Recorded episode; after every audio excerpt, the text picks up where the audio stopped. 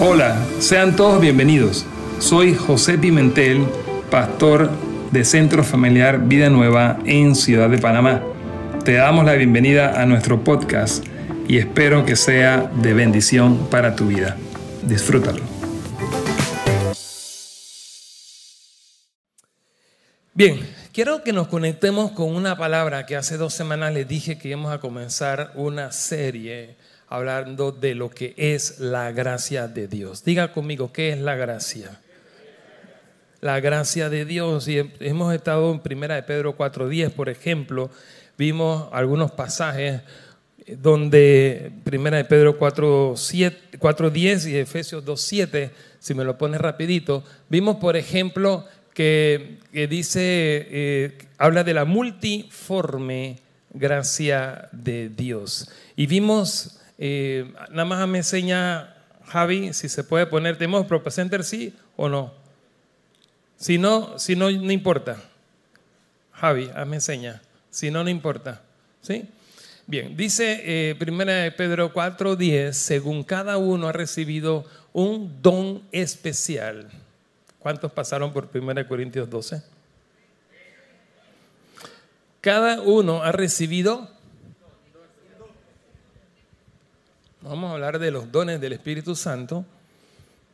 Todo esto es parte de la introducción y no toca el tema de la gracia ni lo que voy a hablar hoy. Pero lo mencionamos y lo suelto así rápido para provocarle un poquito de hambre. El don de, del Padre, Hijo, Espíritu Santo, cada uno da regalos. Dios es un Dios que siempre es eh, revelado en la palabra como es un Dios dador, pero dice que Dios es amor. Hemos estado viendo esta semana, eh, y vamos a hablar un poquito de eso, así que no quiero hablar mucho de eso, de Dios que es amor, pero el amor ¿qué es? El amor es dar. Juan 3:16 dice, porque de tal manera, ¿qué cosa? Amó Dios, ¿y qué hizo porque amó? Dios. Porque amó de esa manera dio de esa manera. Él amó y dio a su hijo, porque amar es dar. Y vemos el corazón de Dios en la palabra siendo revelado siempre dando. El Padre, ¿cuál es el don que nos dio el Padre? El, Padre tiene dones. Hoy no voy a hablar de los dones, pero el Padre tiene dones. O el Padre dio algo en la Biblia Jesucristo dio algo y el Espíritu Santo dio algo. ¿El Padre qué dio? A su Hijo. Dígale al que está al lado suyo, para que no se le olvide más, dígale, el don del Padre. Este es cristianismo básico, 101, dígaselo, el don del Padre es el Hijo. Porque de tal manera amó, no te escucho, Bogdan, Dios al mundo que, que dio. Entonces, el don del Padre, no qué es, sino quién es. El Hijo. El don del Hijo, el don del Hijo lo vemos en Efesios 4. Dice que Cristo cuando murió bajó profundo y dio dones a los hombres. ¿Cuántos han leído eso? Hay algunos cocuyos por ahí sonando, grillitos. Efesios 4 dice, y dio apóstoles, maestros, evangelistas, profetas y pastores. Bien, entonces los dones del Hijo son aquellos dones que Él utiliza, esas gentes que Él pone para la edificación de su iglesia. Entonces, dígale a ese mismo que le dijo, que el don del Padre es el Hijo. Dígale a sí mismo, el don del Hijo son apóstoles, profetas, evangelistas, pastores y maestros. En otras palabras, los constructores, los edificadores del el cuerpo de Cristo, de la iglesia del Señor. ¿Mm? ¿Cuánto le dan gracias a Él por, por los dones del Padre, que es el Hijo? ¿Cuántos lo alaban por esos dones hombres que Él da para la edificación nuestra? Ahora, los dones del Espíritu, lo vimos la semana pasada, no es una lista exhaustiva, o la semana antepasada, cuando vimos 1 Corintios capítulo 12, ahí se mencionan algunos de los dones del Espíritu. Y díganme por ahí, a ver, díganme algunos de los dones del Espíritu. Profecía, ¿qué más? Lenguas, ¿qué más? Discernimiento, interpretación. bien, están poniendo atención. Entonces, dígale, mencione por lo menos tres, dígale a la persona que está al lado suyo, los dones del Espíritu son, dígale por lo menos tres. Dígale, bueno, el hablar en otra lengua, discernir, dones de poder, dones de fe, dones de sanidad, dones de hacer milagros, dones de sabiduría, palabra de ciencia, etcétera, etcétera, etcétera. No es una lista exhaustiva. Dígale a esa misma persona, faltan más.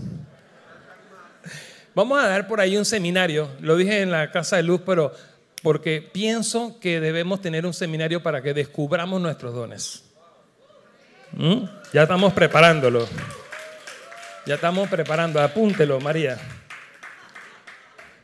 Ya tenemos incluso eh, una manera donde vamos a hacerlo eh, como si fuera tipo de encuesta, ¿no? Que usted responde y pone en, online y pone, eh, responde a esas preguntas con, con un número del 1 al 5, etcétera, y al final arroja un resultado bastante, bastante, bastante eh, accurate, exacto de, para poder descubrir tu don. Entonces, ahora sí, lea conmigo primera de el pasaje que le puse antes, primera de Pedro 4.10 nuevamente. Dice lo siguiente. ¿Lo tenés ahí?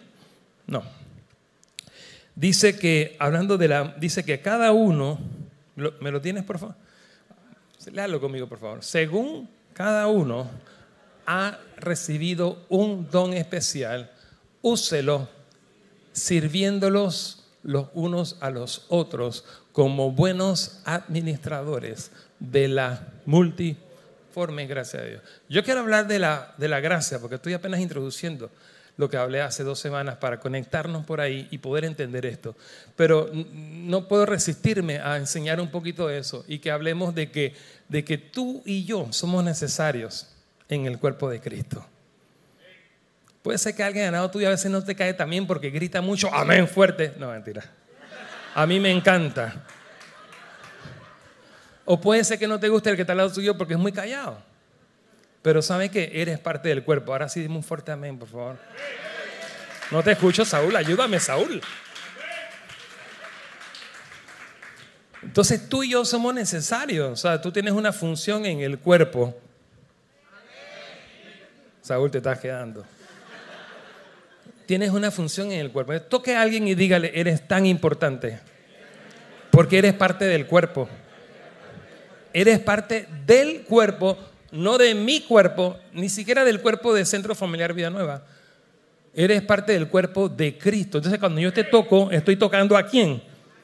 A Cristo. Wow, tenemos que aprender a discernirnos así. Estoy tocando algo que por eso, cuando yo te toco, no puedo pensar en interés cuando te toco, ni interés de que, oye, ¿cómo me vas a beneficiar a mí económicamente? ¿Cómo me vas a beneficiar a mí? Eh, de ninguna manera, porque no se trata de, Estoy tocando a Cristo. Yo creo que eso va a cambiar eh, nuestra perspectiva de cómo nos tratamos unos a otros, ¿sí o no?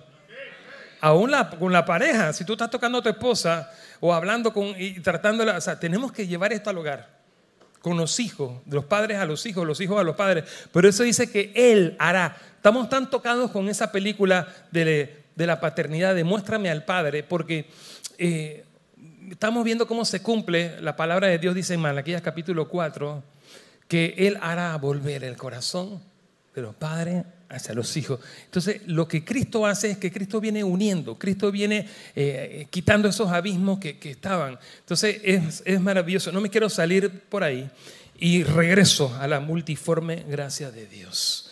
Efesios 2, 7 es otro versículo clave que vimos hace dos semanas.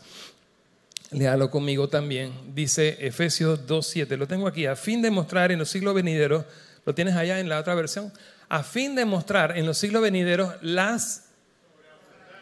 Mire, si pudiéramos estudiar a profundidad las formas del verbo en griego, nos quedaríamos asombrados de los superlativos que no existen en español. porque esa es una sola palabra, sobreabundante riqueza, es una sola palabra, pero como en español no existe eh, el, superlativo que quiere, que quiere expresar en griego eh, eh, el apóstol Pablo, pero realmente él está inspirado del Espíritu Santo y él está overwhelmed. Él está totalmente como que volado. Él no puede entender lo que él está escuchando. Entonces él trata de traducir un poco lo que el Espíritu Santo le está diciendo y escribe las sobreabundantes riquezas de su gracia. Entonces la gracia de Dios, vimos hace dos semanas, es tan grande, es tan rica, no se acaba. A veces pensamos que no, lo que pasa es que y hay un pensamiento como religioso de que, hey, no pidas tanto porque es que tú sabes, déjale a los demás. Déjale al otro hombre. ¿Sabes qué? Quita ese pensamiento religioso, porque la gracia de Dios, que es Cristo mismo, es una fuente inagotable y sus fuentes no se acaban, es Dios mismo, Él es infinito, son sobreabundantes riquezas, nunca paran. ¿Mm? Gracias. Dígale al que está al lado suyo, no se acaban las riquezas de su gracia. Es una gracia tan rica que es abundante, inmensurable e insondable. Wow.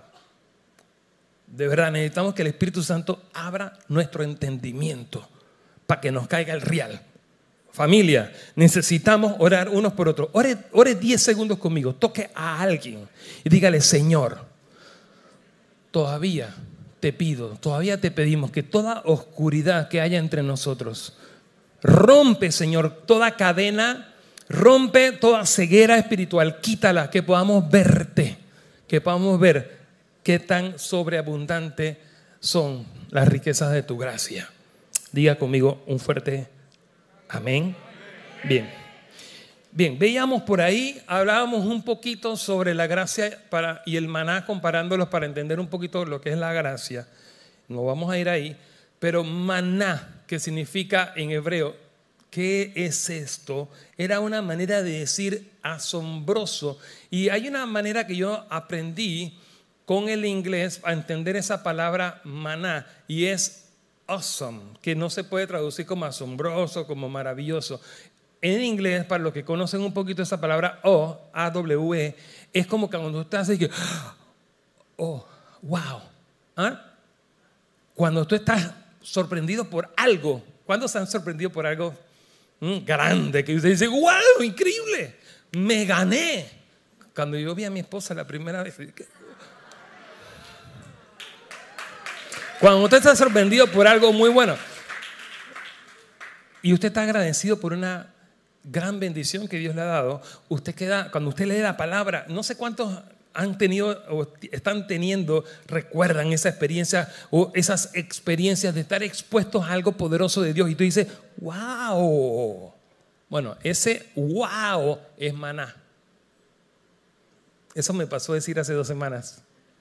Es cuando usted no, mire, vaya conmigo un momento al desierto mentalmente llegamos al desierto de Israel. Ellos están saliendo de, de Egipto, donde estaban esclavizados. No solamente no murieron porque creyeron y pusieron la sangre alrededor de los dinteles cuando mataron los corderitos. ¿Se acuerdan de eso? Ellos creyeron en Dios porque siempre es por la fe. Ellos pusieron ahí, se reunieron como Dios les indicó, comieron al corderito hecho con hierbas amargas y salieron corriendo. Dice que ellos tuvieron que preparar las maletas a salir y cuando salieron, ellos atrás venía, se activó de una vez Faraón con todo su ejército, cruzan el Mar Rojo de una manera sobrenatural. Ellos estaban, cada vez se les abría más la boca. ¡Wow! ¡Wow! ¡Wow! Pero llegan al desierto y estaban a punto ya de pasar hambre. Y de repente Dios dice, espérense, que mi gracia no se acabó cuando lo salvé de la muerte, allá cuando pasó el ángel de la muerte. Mi gracia no se acabó cuando Faraón no los pudo alcanzar. Mi gracia no se acabó cuando se abrió el mar rojo. Mi gracia no se ha acabado, todavía tengo siempre, en otras palabras, un as bajo la manga. Y la gracia de Dios se manifestó en ese momento como un maná. Wow, de nuevo, diga conmigo así, por favor. Y mientras dice eso, ore ahí en su interior, dígale, Señor, yo no quiero perder la capacidad de maravillarme por tu gracia en mi vida, porque tu gracia no se acabará.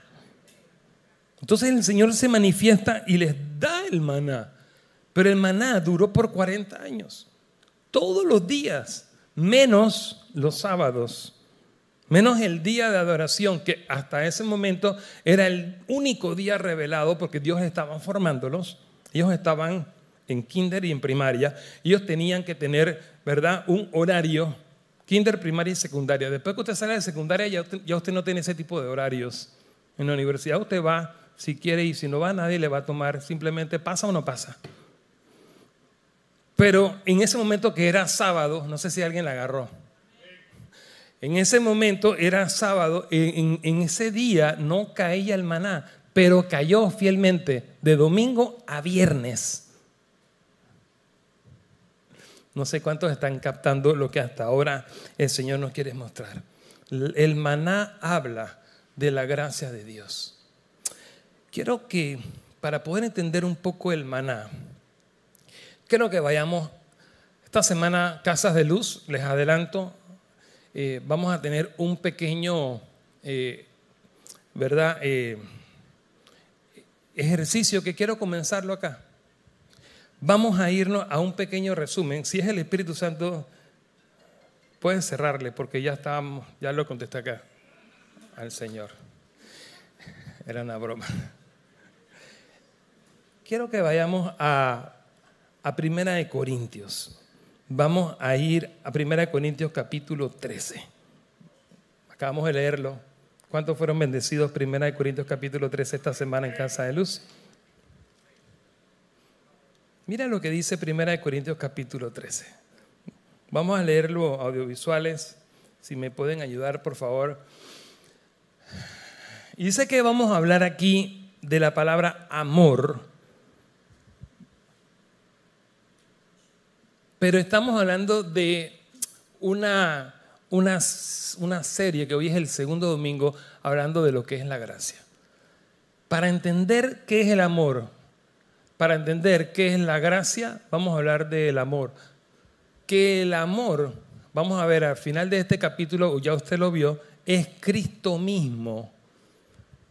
Entonces, veíamos en uno de los versículos que vimos en la introducción, que es la multi, ¿qué? La multiforme. Entonces, eh, Cristo, que es la gracia, también Cristo es el amor. Y quiero que veamos rapidito, son 13 versículos y quiero que lo veamos muy rápido. Dice, si yo hablara lenguas humanas y angelicales, pero no tengo ágape, amor, he llegado a ser pura bulla, a ser como metal que resuena o címbalo que retiñe.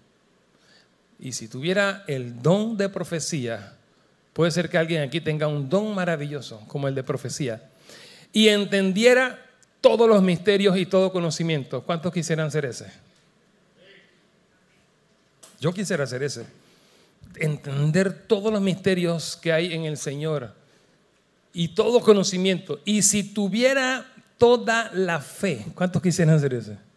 ¡Wow! Una fe con la cual pudieras trasladar montañas. Ahora viene un pero. ¿Qué dice? Pero. Usted puede estar lleno de conocimiento. Usted puede estar ya una persona que ha crecido, pero ¿sabes qué? En un momento te desvías, dices, pero si no tengo amor, tú puedes tener dones y tú puedes estar ya trabajando en la edificación del cuerpo de Cristo, de la iglesia del Señor. Pero la motivación, y no puedes hacer nada sin la motivación, y no puedes hacer nada lleno de quien es el amor. El amor aquí es, es ágape y el amor se llama Cristo. O sea, fuera de Cristo no lo puedo hacer. ¿Cuántos lo ven? Dice, pero no tengo amor, nada soy. Versículo 3. Y si diera todos mis bienes para dar de comer a los pobres, y si entregara mi cuerpo para ser quemado, pero no tengo amor, ¿quién es esa persona que puede hacer eso? Te está poniendo unos extremos y te está, te está, seteando, nos está seteando un estándar súper alto. pero haces todo eso, pero no tengo a Cristo, no tengo el amor o no lo hago en Cristo, no lo hago en el enfoque correcto, no lo hago en Cristo, con Cristo y para Cristo, ¿qué dice? De nada me aprovecha. Describe un poquito qué es el ágape, qué es el amor, qué es el amor de Dios, qué es Cristo mismo, qué es amor. Dice, el amor, léalo conmigo porque es bien bonito esto. Diga, el amor es paciente, es bondadoso, el amor no tiene envidia, el amor no es jactancioso, no es arrogante, no se porta indecorosamente, no busca lo suyo, no se irrita, no toma en cuenta el mal recibido, no se regocija de la injusticia, sino que se alegra con la verdad. Todo lo sufre, no los escuchó, todo lo cree y todo lo soporta. ¿Saben que el amor no es un concepto y no es un sentimiento? El amor es una persona y el amor se llama Cristo. ¿Qué tal si le da un fuerte aplauso a Cristo y le diga gracias Señor? Dígale Señor, gracias, porque tú eres el amor. ¿Y qué tiene que ver esto de la gracia y qué tiene que ver con amor. ¿Qué tiene que ver esto con ágape? Al hablar de la multiforme gracia de Dios y que su gracia es inmensamente sobreabundante y el ejemplo es el maná. O sea que lo que tú necesites, Él ya lo proveyó y lo va a manifestar en el momento que tú lo necesites. Eso es la gracia. Y visto desde, otra, desde otro enfoque, nos enseña entonces que la gracia también y el amor van de la mano. Todo lo sufre, todo lo cree. ¿Qué versículo estamos? En el 7. Todo lo espera, todo lo soporta. El amor nunca deja de ser. Pero si hay dones de profecía, se acabarán. Y si hay lenguas, cesarán. Y si hay conocimiento, se acabará. En parte conocemos y en parte profetizamos, pero cuando venga lo perfecto, diga conmigo, pero cuando venga lo perfecto, lo imperfecto se acabará. Cuando yo era niño hablaba como niño, pensaba como niño, razonaba como niño, pero cuando llegué a ser hombre dejé las cosas de niño, porque ahora vemos por un espejo veladamente, pero entonces veremos cara a cara. Ahora en parte conozco, pero entonces conoceré plenamente. ¿De qué habla aquí? Dios, el Padre,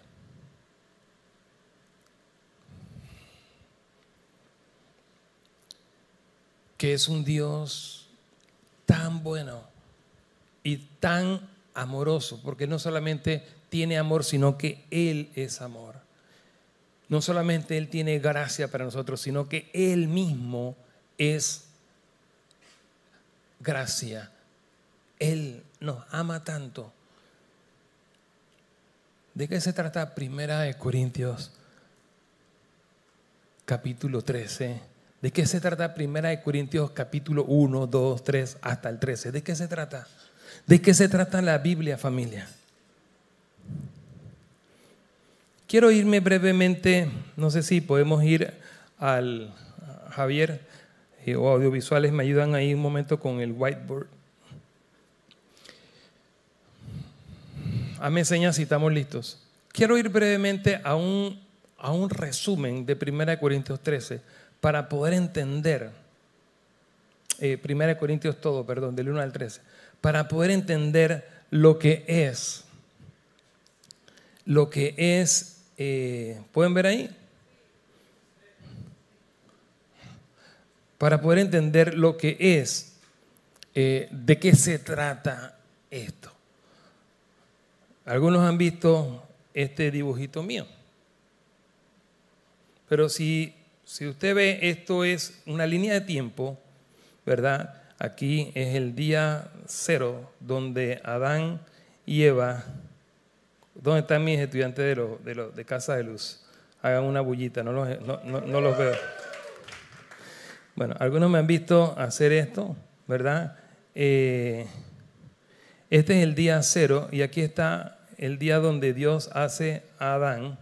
El Señor eh, creó la humanidad, Adán y a Eva, pero el hombre peca. Y el pecado hizo esta división aquí. ¿Cuántos pueden ver que esto es como un... ¿Se entiende mi letra?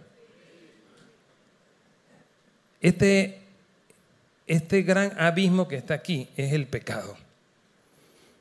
Dios crea al hombre. ¿Por qué Dios crea al hombre? Porque es bueno. Él no necesitaba del hombre. Tenía multitudes de millones de ángeles, pero él dice, ¿sabes qué? En alguna parte de su amor y de su gracia maravillosa, él dice, quiero crear a la humanidad para expresarles quién soy yo, para darles mi amor. Sin embargo, entró, entró el pecado, se hace ese gran abismo y el hombre quedó aquí parado y no podía cruzar ese abismo y conectarse con Dios. De Dios manda la ley, ¿verdad? Y la ley, ¿qué vino a mostrar la ley? Vino a mostrarte que tú y yo solos no podemos, porque somos pecadores. Vino a mostrar nuestra nuestra incapacidad, gracias, de, de, llegar a Dios solo. Entonces, también vino a mostrar que Él es santo y que Él es un juez justo y lo que yo merecía era la condenación eterna. Y lo que yo y tú necesitábamos, la ley vino a mostrarnos que necesitábamos entonces un Salvador. Gracias. Muy buenos estudiantes de la palabra. Entonces ahí es donde Dios manda a su Hijo que viene y muere en una cruz. ¿Y qué hace en una cruz el Señor? Derrama una sangre preciosa. Y esta es la sangre de Cristo siendo derramada. ¿Y qué hace la sangre de Cristo? ¿Qué hace con el pecado? ¿Dónde está el pecado ahí? ¿Cuánto dan gloria a Dios? Porque Él borró. Él borró tu pecado. Él borró mi pecado. ¿Y qué hace el hombre ahora? ¿Dónde está el hombre hoy día? Puede volver a reconectar. Ya ese abismo no está. Hoy día tú y yo podemos acercarnos. Dice, acércate confiadamente. ¿Dónde? Al trono de la gracia, donde vas a hallar gracia para el oportuno socorro. Entonces, dígale que está al lado suyo, corre al Padre. Corre al Padre cada día porque ya puedes llegar. Antes no podíamos. Había un gran abismo que nos separaba. Entonces, voy corriendo aquí. No pensaba irme tanto en este ejemplo. Pero ¿para qué el Señor hizo esto que estamos viendo aquí? ¿Solamente para salvarnos? Yo le pregunto, no. La salvación es apenas. Si usted ha visto, este es el mar. Muchas veces usted ve un iceberg. ¿Sabe qué es eso, no? Este triangulito, aunque usted no lo crea, es un iceberg. ¿Cuántos lo pueden ver? Disculpen, pero mi letra parece de kinder. Pero estoy corriendo, ¿no? Entonces, ese iceberg, muchas veces nosotros nos concentramos de que llegué a Cristo y estás aquí, estás viendo apenas la punta del iceberg, pero Cristo mismo, que es como un iceberg aquí representado, ¿sabes qué es? Diga conmigo, es mucho más. Diga el catalán suyo, Cristo es más que solamente el Salvador. Su gracia, Él es amor. Entonces, si Cristo no solamente vino a salvarnos, apenas la salvación fue la entrada, señores, familia, bienvenidos, hay mucho más. La gracia de Él no se acaba, hay mucho más. Cuando leemos Primera de Corintios capítulo 1, vemos que Pablo dice, Pablo que era antes un asesino, Pablo que era un hombre perseguidor de los, de los primeros discípulos, perseguidor de los cristianos. Él dice, yo conocí, yo lo vi y cambió mi vida. Me cambió por completo. Y la gente al principio no le creía, le decían, hey, ese tipo es asesino. Y Dios tuvo que hablarle a la gente, le dice, hey, hazle caso, disipúlalo, bautízalo, A propósito, algunos se bautizaron esta semana. Un fuerte aplauso a todos los que se bautizaron.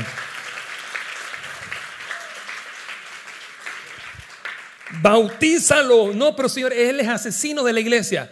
No, él lo era, pero ahora mi gracia, ese pecado ya no se ve ahí. Ahora yo veo a Cristo, porque ya fue cubierto con mi sangre preciosa. Así es como Dios te ve a ti y a mí. Así ve. Dios no te ve a ti ya como ese que era un asesino, un violador, un borracho. Él no te ve, él no ve. ¿Alguien puede leer la palabra pecado? ¿Por qué no lo puede leer? Porque estás cubierto con la sangre de Cristo. Entonces, el que está al lado tuyo, tal vez era un mentiroso, era un juega vivo, era un estafador, o era un asesino, o era un violador, o lo que sea. O era un orgulloso, pues. Entonces, dígale que está al lado suyo, ahora yo veo en ti, es a Cristo. Vamos, decláreselo a alguien. Dígale, ya tu pasado fue cubierto por la sangre de Cristo. Si no lo has hecho es porque simplemente no, has llegado todavía a Cristo. Pero es la oferta que Dios tiene para ti hoy. Hola, hola. Cuando tú estás en Cristo, Él te cubre con su sangre y Él borra tu historial. El que tiene mal crédito quisiera que agarraran un botón y te borren tu historial de, de mal crédito. El que tiene un historial de récord policivo, ¿qué quisiera? Que le borren su historial de récord policivo y que no salga que tuviste esto y que fuiste lo otro. ¿Sabe qué? Bienvenido a la cruz, porque Cristo exactamente lo que hace es que borra tu récord. Vamos, alguien que le debe alabanza al rey. Él borra tu pasado. Entonces Pablo, Pablo que era pues asesino, perseguidor de la iglesia, totalmente cambiado, reseteado, transformado. Él dice, soy una vida nueva. Él le dice entonces a los corintios, que eran terribles, pero habían creído. Era una comunidad súper open mind, como la de hoy día. Había un templo donde habían prostitutas y decían, venga para acá, papito, que acá el culto está más bueno. Y el culto se trataba de relaciones sexuales con prostitutas. Era una cosa bien baja. Ahora, ellos llegaron a Cristo y ya había un grupo, había una comunidad, habían ya hecho una casa iglesia, se estaban reuniendo, estaban compartiendo de que un Salvador. Y los que ya vieron Primera de Corintios, por ahí, en el versículo capítulo 5, 6, 7, empiezan unos temas profundos. Y dice, yo he escuchado de tal escándalo que se da entre ustedes donde uno tiene la mujer que era la mujer de su papá. Eso ni afuera se ve. Señores, déjenme comenzar desde el principio. Y Pablo dice, las buenas nuevas del Evangelio no eran solamente el iceberg, no eran solamente la salvación, sino que hay mucho más. Y ese mucho más que está aquí, que es Cristo mismo, podemos traducirlo como la vida. Diga conmigo, la vida. Cristo es la vida. Pero Cristo tiene una vida. Cristo tiene una vida que para poder entender eso también, ya saben qué voy a hacer aquí. ¿Qué, estoy haciendo aquí? Los, tres círculos. Lo primero es el hombre natural. Ese hombre natural no tiene, no tiene a Cristo en su vida, por eso Cristo está afuera. Todas las cosas están en gran desorden. Fíjense, todo, toda su vida, su familia, su finanza, todo está en desorden. ¿Por qué? Porque ¿quién es el que manda? ¿Quién es el que, quién es el Señor de su vida? Eh, mi yo, mi ego. Pero ni siquiera tiene a Cristo, entonces no tiene la naturaleza. La segunda persona es el hombre espiritual. Y el hombre espiritual es el ideal, es la meta. ¿Y cómo es la vida del hombre ideal? Tiene a Cristo gobernando su vida. ¿Y cómo está cada área de su vida? En un perfecto balance, orden, shalom, en un perfecto, en una paz. Y paz no significa tranquilidad, sino que significa plenitud. El tercer tipo de persona es el hombre, una C de carnal, este hombre, ponga atención en esto, este hombre tiene a Cristo dentro de su vida, a diferencia del primero, pero no gobierna a Cristo. ¿Quién gobierna? Nuevamente el ego. ¿Y cómo se ponen nuevamente las cosas que estaban en orden? O que estaban arreglándose. O sea, es un gran desorden. Esto algunas personas, yo sé que lo han visto ya y es repetitivo, pero es importante entender esto por lo siguiente. Si el Señor tiene más para nosotros, ¿cómo Él se nos revela en 1 Corintios para que nosotros logremos entender eso? Entonces, Él le dice, Él le dice a ellos, ¿saben qué? Yo tengo mucho más para ustedes. Aquí está el iceberg.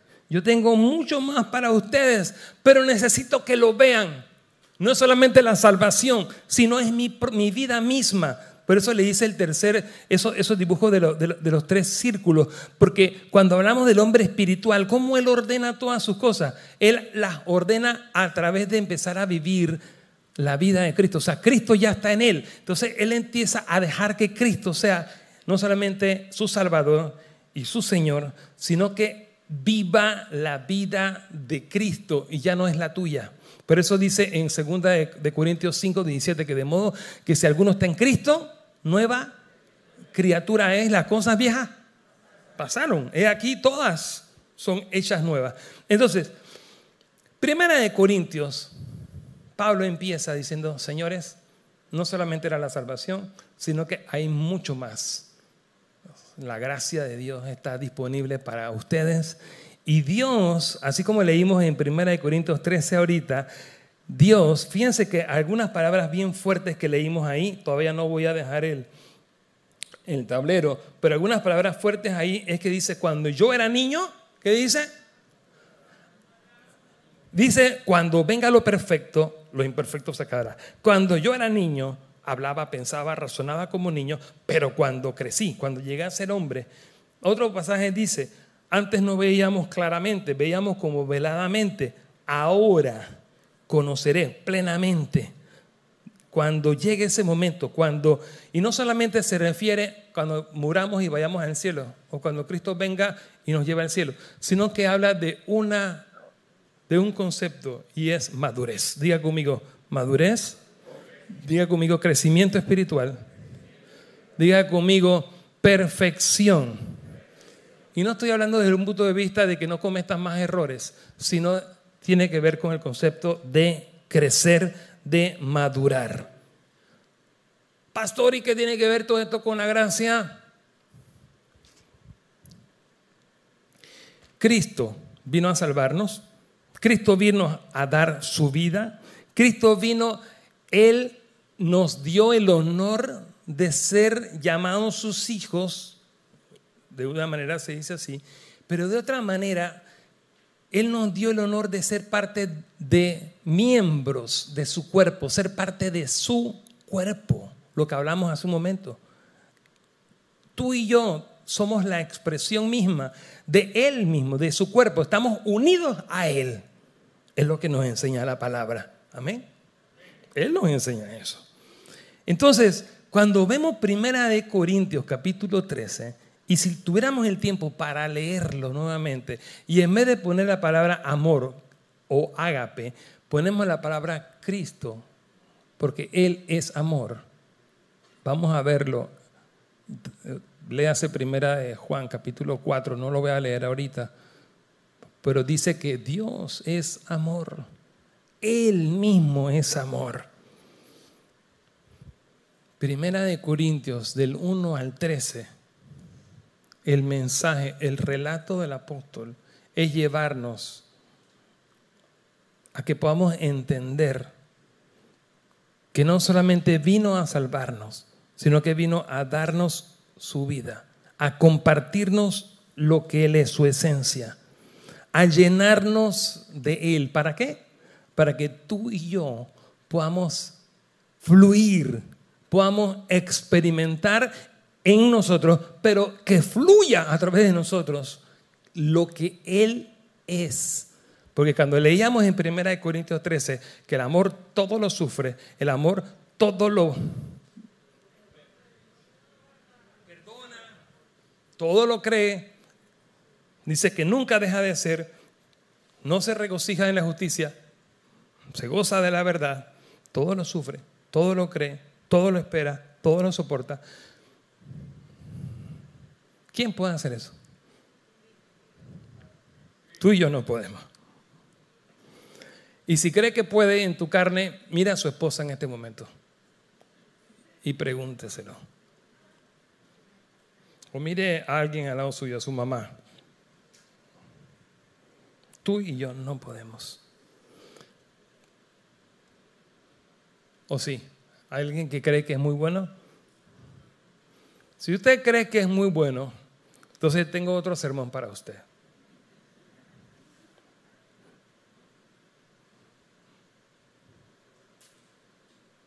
Diga conmigo, pero. Aquí hay un pero. Y el pero es que nunca fue el diseño de Dios que usted lo haga, sino que Él lo va a hacer a través de usted. Entonces, para cerrar esto y quitar este whiteboard, ¿verdad? Esta vida, la del centro, esta vida, la que es el, la meta, es el objetivo hacia, hacia el cual debemos cada día, ¿verdad? Perseguir, estar lleno del Espíritu Santo, que sea Cristo, que sea el Espíritu Santo el que gobierna mi vida. ¿Para qué? Para que para que Él pueda ser el, capitán, Él pueda ser el, el, que ordena, porque Él es el que viene a ordenar, Él es el que viene a través tuyo a amar. Entonces, ¿cómo, cómo, cómo cocinamos esto? ¿Cómo pegamos esto con la gracia? Hablar del amor y hablar de la gracia es hablar de que el Señor en su amor, en su bondad, Él diseñó que lo que fuera imposible, que lo que es imposible para ti para mí, a través de cuando yo le paso el timón. Eso que sigue siendo imposible para ti y para mí, se hace posible por su gracia. O sea, Él siempre tiene un as bajo la manga porque Él es el capitán experimentado en llevar todo barco por esas aguas turbulentas. No, lo que pasa es que tú no sabes la esposa que tengo, tú no sabes el marido que tengo, tú no sabes los hijos que tengo. Mira, tal vez yo no sé, pero Dios sí lo sabe. Tú sabes la lucha económica que yo estoy, tú no sabes la enfermedad, tú no sabes tal situación. ¿Sabes qué? El pueblo de Israel, léalo, venía siempre ante el Señor y le decía, Moisés, regresemos ¿Para dónde nos estás llevando, Moisés? Vamos a morir aquí en el desierto. No hay nada. Se acabó la comida. Tuvimos que salir corriendo y no pudimos empacar bien. No hubiéramos que tu, tu, plan nada que ver. Nos hubieras dicho con tiempo cómo era la cosa y hubiéramos hecho comida deshidratada para que nos alcanzara como por a 40 días. Pero nos sacaste así apurado, Moisés. Regresemos a Egipto. Yo siento fuerte en el corazón que hay gente que está lidiando con ese tipo de pensamientos, pensando que, tienes que hacerlo tú, que es en tus fuerzas, pero que hoy tiene que rendirse ante el Señor y entender la gracia. Y la gracia, como vimos hace dos semanas, es una cantidad de posibilidades que ya Dios tiene preparadas para ti, que tú no sabes, pero que ya Él sabe y Él las tiene. Son haces bajo la manga que Él ya tiene preparadas para ti. Y Él hoy quiere llenarte de Él, quiere llenarte de su ágape. Para que tú puedas experimentar esa vida de la que estamos hablando. ¿Cuántos lo están experimentando y están viendo están viendo victoria, victoria, victoria en su vida. Vamos, levante su mano si usted tiene un testimonio de algo grande que Dios está haciendo en su vida, en su casa, en su familia. No se avergüence, levante la mano fuerte, dele gloria a Dios. Mira la cantidad de manos. Toque a alguien al lado suyo y dígale, esto está para ti también. Dios quiere sorprenderte. Dios quiere manifestar su poder y su milagro.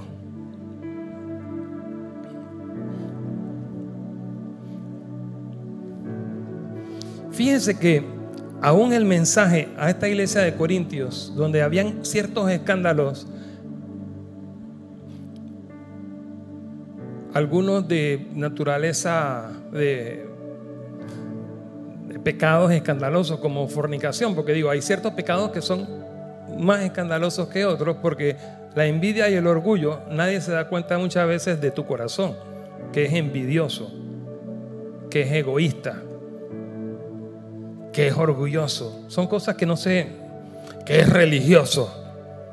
Son cositas que se esconden bajo una fachet una fachada, una, una, una careta de religiosidad. Entonces, esos pecados escandalosos como la fornicación o el adulterio, porque tú lo ves, a veces son como, pero ¿cuál fue el trato del Espíritu Santo? ¿Cuál fue el trato de, Pablo? Él, llega un momento que lo, lo habla, lo dice, pero siempre es, siempre es para que te arrepientas, para que cambies, siempre es para que para que sientas el amor de Dios, para salvarte, para, para liberarte. Por eso dice eh, 1 Corintios 13, que es el pasaje que hoy he querido resaltar para mostrar lo que es la multiforme gracia de Dios, que el amor es paciente, es bondadoso. Y si usted ya está conectado con Cristo, usted ya está en Cristo, está experimentando ciertas cosas, o está creciendo espiritualmente, o ha crecido algo ya espiritualmente. De tu papel con el que viene abajo, o con el que está llegando, que tal vez no ha llegado, ¿cómo debe ser? Aquí sí cae la palabra esa de ser inclusivos, porque Él es un Dios que vino a darnos su vida, a morir por amor a todos. Yo ponía el ejemplo de que el sol y el aire hablan de ese amor de Dios manifestado diariamente, ese amor dando, y que Dios le da el sol a justos y pecadores. Y a ti nadie te pasa una factura de sol, ¿verdad? Nadie te pasa una factura de aire. Dios no está esperando ni siquiera que tú se lo pagues a Él. Él lo está dando. Sin sol no existiría la vida. Y sin aire tampoco. No sé si usted lo puede ver. Pero Él tiene más. Él tiene más, iglesia. Él tiene más preparado para ti. Hay mucho más de lo que hemos visto hasta ahora. Yo quería decir muchas cosas más, pero el Señor no me dejó avanzar. Y como esta es una serie, de mensajes, tal vez lo voy a concluir el domingo que viene. Pero Primera de Corintios 13 es una invitación a experimentar, perdón, no solamente el 13, hasta el 13, del 1 hasta el 13. Lo que hemos visto hasta ahora de Primera de Corintios es una invitación del Espíritu Santo para que podamos experimentar a Dios en plenitud, que Él es mucho más no es mucho más que solamente salvarnos. Y yo quiero decirte de parte de Dios que no seas y no seamos tan simplistas. Hay una palabra que en, el SEAP hablaste una diferencia entre ser simplistas, este lunes vimos, ¿te acuerdas? En el SEAP, y ser sencillos delante de Dios. ¿ah? Debemos ser siempre sencillos delante de Dios, pero no, no, no, no debemos ser tan, tan simplistas y decir como que, bueno, ya, este es todo lo que tengo, me voy para el chorrillo del cielo, me muero y me voy para... No, no, no, no, no, no. Yo quiero provocar en tu espíritu hoy que hay mucho más que Dios tiene para ti. Tal vez has visto cosas grandes y en algún momento como que te estacionaste por ahí. Pero Dios quiere despertar tu espíritu. Qué maravilloso que Dios nos salvó y que aquí me faltó algo en este dibujo. Vamos a si me alcanza el espacio. Pero si la palabra clave antes era la ley, antes de la cruz, la palabra clave después de la cruz, ¿cuál es?